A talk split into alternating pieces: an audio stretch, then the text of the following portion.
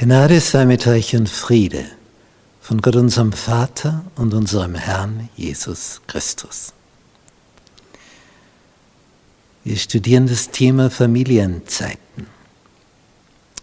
Lektion 6, das königliche Liebeslied, das hohe Lied der Liebe von Salomo. Sonntag unzertrennliches Leben.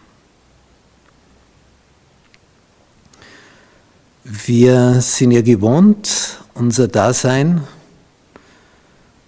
unsere Persönlichkeit zu unterteilen in Körper, das Sichtbare, Seele und Geist.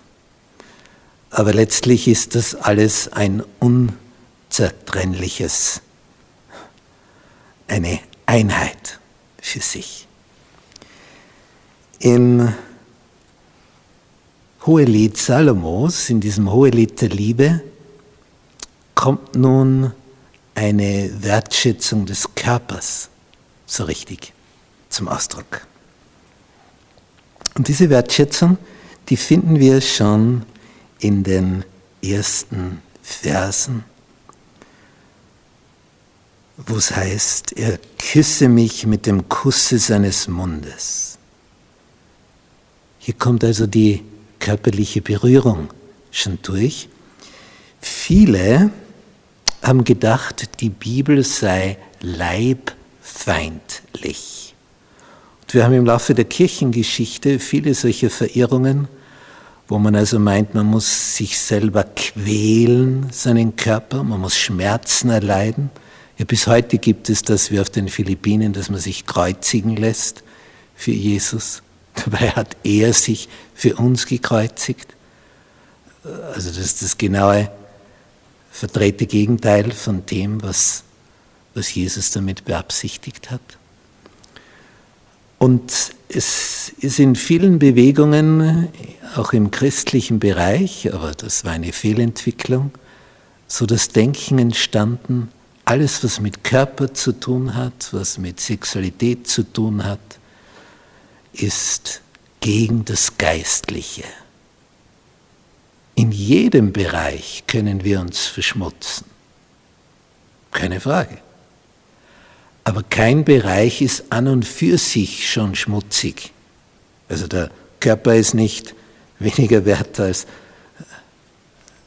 äh, Seele oder Geist. Es ist eine Einheit, etwas, das ineinander gekoppelt ist funktioniert. Und man kann es auch nicht einfach so auseinanderschneiden wie auf dem Seziertisch, was nur beim Leib geht. Wenn man das hier so sich vorstellt, in welcher poetischen Sprache das hier formuliert ist, nicht in Vers 13, mein Freund ist mir ein Büschel Myrrhen, das zwischen meinen Brüsten hängt. Da kommt also so, so die, das Ganze mit, mit Geruchssinn, mit Hautsinn, die Augen, die Ohren, der Mund, alle Sinnesorgane werden hier mit einbezogen. Und unsere Sinnesorgane sind ja das Tor in das Leben.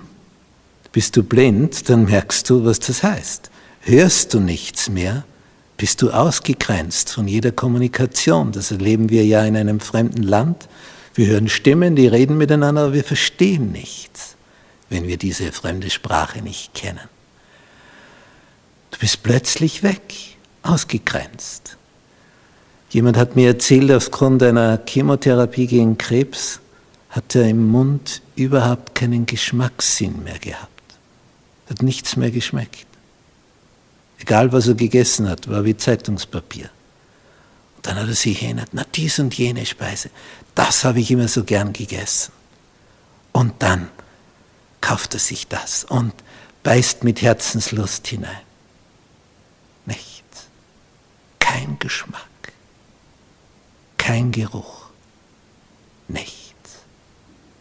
Und er war schwer enttäuscht. Und es dauerte auch nicht mehr lang. Und dann ist er verstorben. Unser Körper ist also ein Wunderwerk.